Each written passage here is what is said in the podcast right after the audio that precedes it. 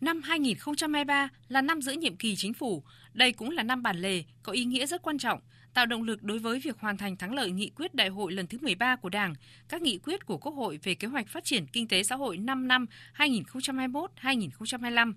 Bối cảnh tình hình thế giới tiếp tục diễn biến nhanh, nhiều khó khăn, thách thức, xuất hiện nhiều yếu tố phức tạp mới, nhưng nền kinh tế nước ta vẫn đạt được một số kết quả nổi bật như kinh tế vĩ mô tiếp tục được duy trì ổn định, tăng trưởng được thúc đẩy, các cân đối lớn của nền kinh tế được bảo đảm, lạm phát trong nước được kiểm soát, tiếp tục là điểm sáng trong bức tranh không mấy sáng sủa của nền kinh tế thế giới.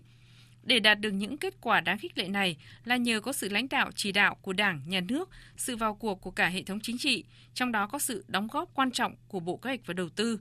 Trong năm 2023, Bộ đã kịp thời nghiên cứu, theo dõi, đánh giá và dự báo sát tình hình để từ đó tích cực tham mưu cho Chính phủ, Thủ tướng Chính phủ các kịch bản phát triển phù hợp cũng như những giải pháp ứng phó kịp thời, giảm thiểu các tác động tiêu cực và đạt được mục tiêu kép trong phát triển kinh tế xã hội.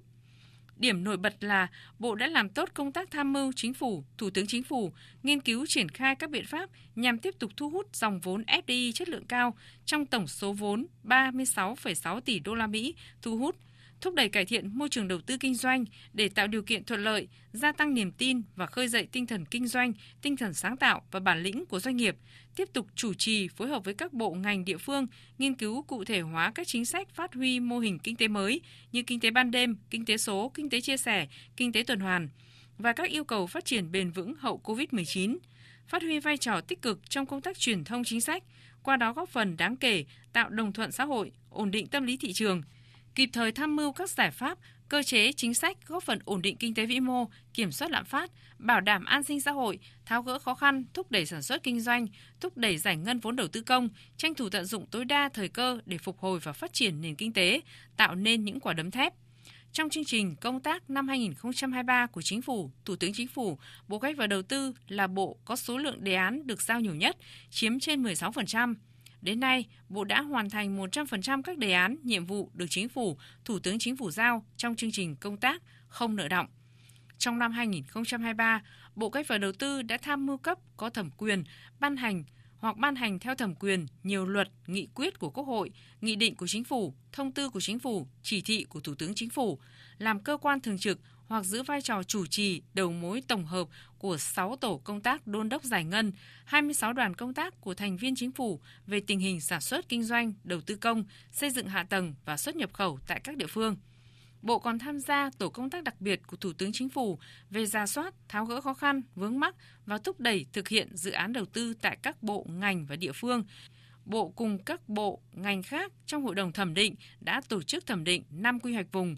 59 quy hoạch tỉnh, tập trung vào quy hoạch tổng thể quốc gia thời kỳ 2021-2030, tầm nhìn đến năm 2050, tạo không gian mới, động lực mới, tạo thể chế liên kết vùng.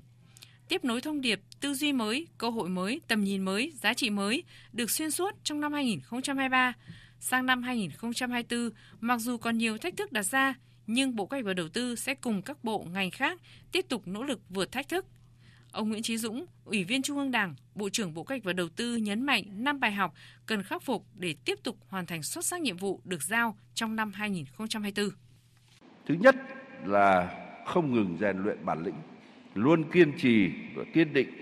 đấu tranh để vượt qua tư duy bảo thủ trì trệ, ngại thay đổi, phải đặt lợi ích quốc gia dân tộc lên trên hết, trước hết trong công tác tham mưu chính sách, triển khai nhiệm vụ được giao Thứ hai là phải quán triệt nghiêm, bám sát những chủ trương, quan điểm, định hướng, lãnh đạo, chỉ đạo, điều hành của Đảng, Nhà nước, Chính phủ, Thủ tướng Chính phủ trong tham mưu chính sách và tổ chức triển khai thực hiện. Thứ ba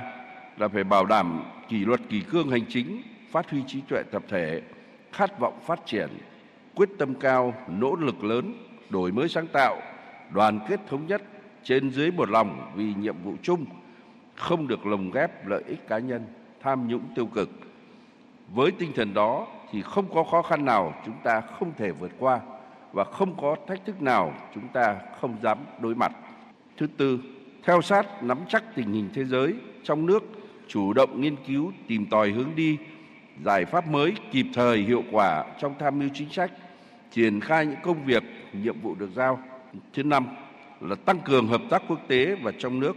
huy động và khai thác hiệu quả các nguồn lực tài chính, các tri thức từ các chuyên gia, nhà khoa học để phục vụ cho công tác nghiên cứu, tham mưu, xây dựng chính sách.